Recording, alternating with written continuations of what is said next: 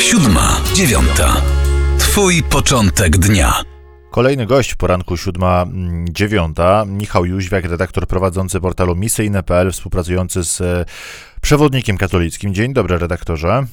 Dzień dobry, witam serdecznie. Weźmiemy pod lupę razem z e, panem e, dokument, który pewnie dla wielu katolików przyznaje się bez bicia, w tym także mnie, e, nie jest jakoś przesadnie znany i nie był dostępny tak na wyciągnięcie ręki. Chodzi o dokument, w zasadzie konstytucję apostolską, która, którą można nazwać no, reformą kurii rzymskiej. Trochę o tym się mówiło od początku pontyfikatu papieża, albo i nawet wcześniej.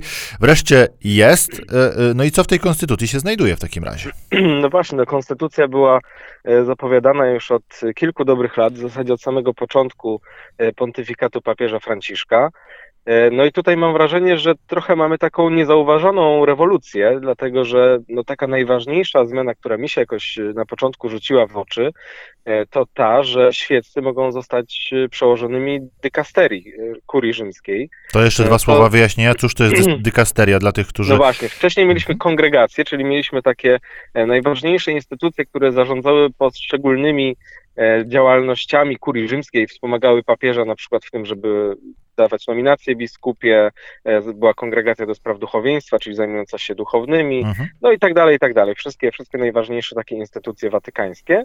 No i do tej pory było tak, że na czele stał prefekt, czyli zazwyczaj był to kardynał, ewentualnie arcybiskup. E, no wiadomo, wiem jak ta hierarchia w kościele wygląda. Mamy papieża, kardynałów, arcybiskupów, biskupów, księży, no i osoby świeckie. E, no i ta władza też była właśnie w taki sposób podzielona i jest nadal jeszcze podzielona, e, że no władzę sprawują osoby ze względu na święcenia episkopatu, czyli biskupi i kardynałowie, e, lub prezbiteratu, czyli księża. Natomiast teraz mamy odwrócenie, bo mamy otwartą taką możliwość do tego, żeby osoba świecka kierowała dykasterią, czyli tymi najważniejszymi rzymskimi instytucjami. E, no i to już y, jest, ma pewne konsekwencje nie tylko takie organizacyjne, logistyczne, ale powiedziałbym nawet y, teologiczne, dlatego że to już jest no, zupełna nowość, bo możemy sobie wyobrazić sytuację, że osoba świecka mm, ma podwładnych kardynałów czy biskupów. To już jest no, naprawdę duża nowość, jeżeli nie rewolucja. No pewnie, e, zanim do tego dojdzie, trochę wody w tym, że musi upłynąć, ale e, myślę sobie głośno, że faktycznie to jest coś, co nawet jeśli chodzi o kierunek zmian, może spowodować no, taką, tak jak trochę pan powiedział, niedostrzeganą rewolucję. Tym bardziej niedostrzeganą, że dokument, który się mm, pojawił, o którym rozmawiamy o tej konstytucji, pojawił się, jak czytam na portalu misyjne.pl, gdzieś tam trochę bokiem, bez wielkiego rozgłosu, bez jakichś konferencji prasowych, omówień w mediach. Jak to było? No właśnie, tutaj no, było to dosyć ciekawe e, zagranie i myślę, że wszyscy dziennikarze byli mocno zaskoczeni tym, że Konstytucja Apostolska Predicate Evangelium, bo tak się nazywa, została opublikowana we wspomnieniu świętego Józefa w sobotę, zupełnie nagle widziałem, że nawet katolickie i nie tylko katolickie agencje informacyjne po prostu były zaskoczone tym faktem i trzeba było poczekać no dobrych kilkadziesiąt minut albo i nawet parę godzin, żeby, e, żeby pojawiła się jakakolwiek informacja. E, na misyjne.pl udało nam się tę informację wychwycić trochę wcześniej, e, ale rzeczywiście ona się pojawiła w biuletynie e, watykańskim, który jest wydawany o godzinie 12 i była informacja o tym, że jest ten dokument, był w języku włoskim opublikowany, natomiast na stronie, ja sprawdzałem, na stronie oficjalnej Watykanu wczoraj po południu w zakładce Konstytucji Apostolskiej tego dokumentu jeszcze nie było, jeszcze nie mamy mhm. też tłumaczeń na inne języki, więc to, to jest zaskakujące, że, że, że tak gdzieś bokiem to, to się ukazało, a konferencja prasowa omawiająca dokument no, pojawiła się z kolei e, dopiero w poniedziałek po tej sobocie, czyli kilka dni później. E, rzeczywiście perspektywa, w której mm, funkcje zarządcze, bo chyba tak można powiedzieć w urzędach w kurii, najważniejszych urzędach w kurii sprawowaliby świeccy e, i mężczyźni, pewnie i kobiety, byłoby, byłoby tak. du, dużym, dużym, dużą zmianą, jeśli chodzi o funkcjonowanie e, e kurii, ale jest jeszcze jeden e, trop, na który też dziennikarze zwracali uwagę, czyli mm, zmiana, w zasadzie stworzenie kongregacji e, ewangelizacji, która miałaby przejąć, czy też przejmuje pierwszeństwo od kongregacji nauki wiary. Czy to jest tylko zmiana szyldu, zamieszanie w herbacie bez dodania cukru, czy jednak jest tutaj jakaś, e, jakaś myśl do, co do z kierunku, który e, właśnie ta nowa kongregacja miałaby objąć? No to jest myślę symbol, ale bardzo ważny symbol, który właściwie jest już obecny od samego początku pontyfikatu papieża Franciszka, czyli takie hasło, które moglibyśmy streścić słowami po pierwsze ewangelizacja. Mhm. E, I tutaj rzeczywiście to, to widać. No, warto też dodać, że na czele tej dykasterii do spraw ewangelizacji będzie stał sam papież Franciszek. E, będzie miał co prawda dwóch proprefektów, e, czyli osoby, które będą odpowiedzialne za dwie poszczególne, jeszcze e, dodatkowo wymienione w dokumencie działki w tejże dykasterii. Natomiast no, symbolem jest to, że sam papież będzie za to odpowiadał. No i symbolem na pewno jest to, że jako pierwsza ta, ta dykasteria jest wymieniona. Papież Franciszek zawsze zwraca uwagę na to, że Kościół musi być misyjny, ze swojej natury jest misyjny. I zresztą w preambule, we wprowadzeniu do tego dokumentu, do tej konstytucji apostolskiej też zwraca na to uwagę, że jak Kościół cały jest misyjny, tak i kuria rzymska też musi być nastawiona na misyjność, na głoszenie Ewangelii, bo od tego się wszystko zaczyna, od, od osobistego nawrócenia, od osobistego doświadczenia wiary e, i, i to, to gdzieś też jest mocno obecne w tym dokumencie. To ja trochę teraz poszukam dziury w całym. Ten dokument ma 54 strony i pewnie możemy sobie zapisać i 254 strony albo 554 strony mm, takimi e, e, słowami, jak, jak, o jakich e, przed chwilą pan mówił, że trzeba być skromnym, e, że trzeba mieć miłość do ubogich, jeśli, jeśli chodzi o tych, którzy mają zarządzać taką, e, takimi urzędami najważniejszymi w kościele, czy też w kurii. E, pytanie, czy mm, taka, taki dokument może zmienić realnie praktykę, bo nie ma co kryć, jeśli chodzi o kurię rzymską, to i sami watykaniści, i sami ludzie kościoła przez ostatnie lata bili na alarm nie raz, nie dwa, mówiąc, że e, delikatnie mówiąc, to nie działa tak, jak powinno. Mhm. No oczywiście wszystko zaczyna się od, y, od jednostki i tutaj to nawrócenie zawsze musi, musimy zaczynać od siebie i, i kardynałowie też od siebie i Wielki Post też jest może takim czasem mhm. refleksji mhm. nad tym, ale z drugiej strony no, są pewne struktury, które ułatwiają albo pewne, pewne działania, które mogą kontrolować to, co się dzieje w kurii rzymskiej. Tutaj takich mechanizmów mam wrażenie jeżeli były, no pewnie jakieś były, ale one, one nie do końca dobrze działały. Wiedzieliśmy, wiedzieliśmy o nadużyciach, wiedzieliśmy o tym, że, że nie wszystko działa tak jak, tak, jak powinno. No teraz chociażby to, co jest taką, taką jaskółką znowu kolejną, to to, mm, to, to że szefowie, przełożeni e, dykasterii mają się spotykać, określać wspólny kierunek, mają wzajemnie siebie jakoś tam kontrolować i, i szukać wspólnych dróg to jest, to jest myślę też ważne, żeby, żeby tworzyć transparencję w kurii rzymskiej i myślę, że ta przejrzystość i, i naprawdę takie logiczne ułożenie e, przez papieża Franciszka tych, tych najważniejszych spraw w Kościele będzie temu sprzyjać. No, takie, takie mam, taką mam nadzieję. Mm, to przekazanie, czy też otwarcie na świeckich, jeśli chodzi o kierownicze stanowiska w kościele, to jest też taki ruch w ramach e, synodalności, o której papież mocno, mhm, mocno podkreśla, prawda. jeśli chodzi o taki kierunek, który mm, no, można nazwać trochę rozproszeniem odpowiedzialności. Na, na, nazwijmy to trochę publicystycznie, bo to nie, nie mhm. do końca pewnie wszyscy by się zgodzili, ale niech będzie. E, e, jak to mogło, może wyglądać w praktyce? Czy Pana zdaniem papież jest w stanie, nie wiem, w ciągu najbliższych tygodni, miesięcy już wysłać kolejne sygnały i po takim po takich zmianach w prawie zrobić też zmiany w praktyce, to znaczy na przykład postawić na czele jednej czy drugiej dykasterii świeckiego albo świecką? To jest bardzo dobre pytanie.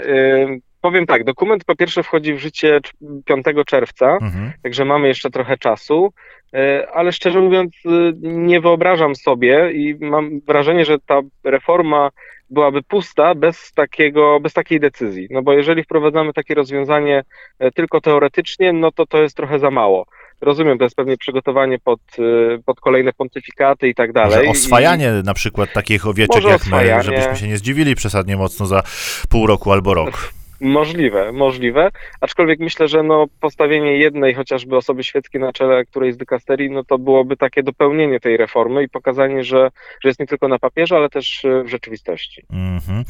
To jeszcze e, chciałem zapytać, jak to mogłoby wyglądać w praktyce? To znaczy, rozumiem, że świecki albo właśnie świecka kobieta czy mężczyzna staje na czele takiej dykasterii i zastanawiam się głośno, czy to jest w ogóle do zrobienia w praktyce, bo znów wyobrażam sobie, że przy, jeśli dostaniemy funkcję dyrektora w trudnej korporacji, e, ważnej, dużej, ale przyjdziemy powiemy, no szef mnie mianował, macie mnie słuchać i tyle, to jest to do zrobienia, chociaż też nie jest to łatwe wyzwanie. A co dopiero w tak mm, hermetycznej instytucji, jaką jest Kuria Rzymska, gdzie, no tak jak rozmawialiśmy, głównie to są kardynałowie, biskupi, a przede wszystkim księża, przychodzi nagle, powiedzmy, pan czy pani Kowalska czy Kowalski i mówi, no dzień dobry, ja tu dzisiaj będę zarządzał. Mhm. Dlatego ja mam wrażenie, że przydałaby się hmm, może encyklika na temat y, osób świeckich, na temat ich roli w kościoła, na temat y, mocy sakramentu chrztu. No bo wcześniej mieliśmy tak, że no też może powiedzmy, wyjaśnimy, jest sakrament chrztu, to jest taki no, mhm. najważniejszy dla, dla chrześcijan sakrament.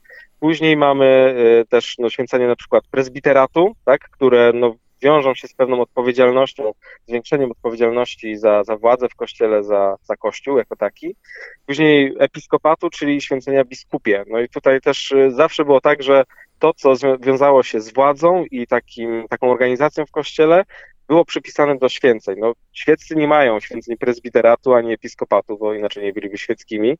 No i właśnie tutaj no, trudno sobie wyobrazić, jak to do końca miałoby wyglądać w praktyce, więc myślę, że dobrze by było, żeby za tą zmianą taką organizacyjną, strukturalną, którą papież prowadzi w kurii rzymskiej, też poszła taka zmiana teologiczna, albo przynajmniej taki sygnał, E, że coś się zmieniło, że musimy na nowo odczytywać rolę osób świeckich, że oni nie tylko są do tego, żeby e, iść za głosem pasterzy, ale także, żeby czasem przewodzić, prowadzić, e, być szefami właśnie dykasterii na przykład.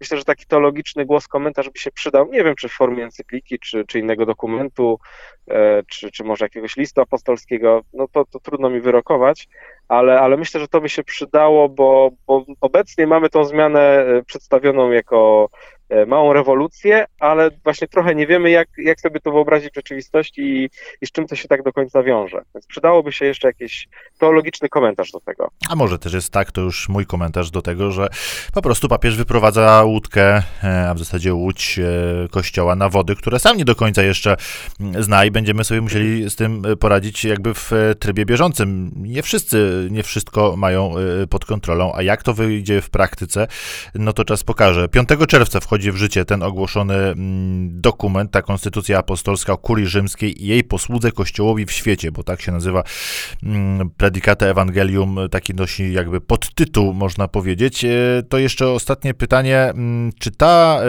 e, konstytucja e, pana zdaniem wpisuje się szerzej w to, co papież próbuje wdrożyć, jeśli chodzi o kierunek ewangelizacji, jeśli chodzi o kierunek katechizacji, no bo też taki, wydaje mi się, że to dość logiczny logiczny, logiczna konsekwencja tego, co słyszymy o potrzebie synodu, o potrzebie rozmowy, o potrzebie oderwania się od klerykalizacji. Wydaje się, że to krok naturalny, choć pewnie trudny.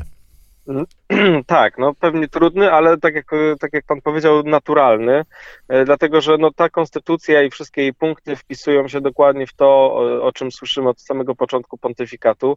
Papież Franciszek kładzie nacisk na ewangelizację, na misyjność, na udział osób świeckich w życiu Kościoła na posługę miłosierdzia, bo to też warto powiedzieć, że powstała dykasteria do spraw e, służby miłosierdzia, więc, więc to jest coś, coś nowego. I na drugim miejscu e, znalazła się w Konstytucji Apostolskiej, więc można powiedzieć, że to też jest drugi taki dosyć istotny symbol.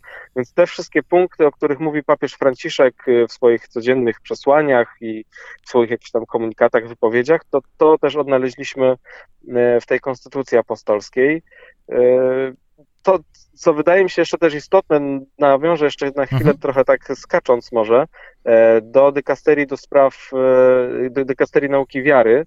Tutaj nastąpiła pewna zmiana, rzeczywiście ona jest na trzecim miejscu, zdaje się dopiero omawiana, ale tam jest podział na e, sekcję dyscyplinarną, dyscyplinarną i doktrynalną.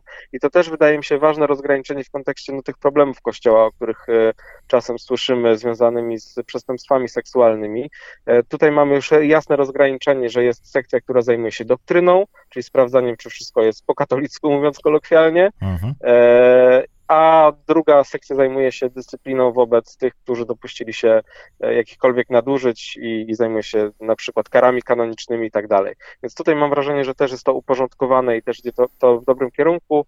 E, I to papież Franciszek już zapowiadał wcześniej, więc tu też widzę konsekwencje. To ja Państwu obiecuję, że do rozmowy wrócimy, kiedy ta konstytucja wejdzie w życie w czerwcu. Zobaczymy, czy coś będziemy wiedzieli więcej, jeśli chodzi o tę wykładnię e, kierunkową takich ruchów papieża Franciszka troszeczkę, no bo to ruchy rzeczywiście znaczące i taka niezauważalna trochę rewolucja. Po więcej odsyłamy na portal misyjne.pl, którego to redaktor Michał Jóźwiak był naszym gościem. Dziękuję serdecznie. Bardzo dziękuję, dobrego dnia. Siódma, dziewiąta. Twój początek dnia.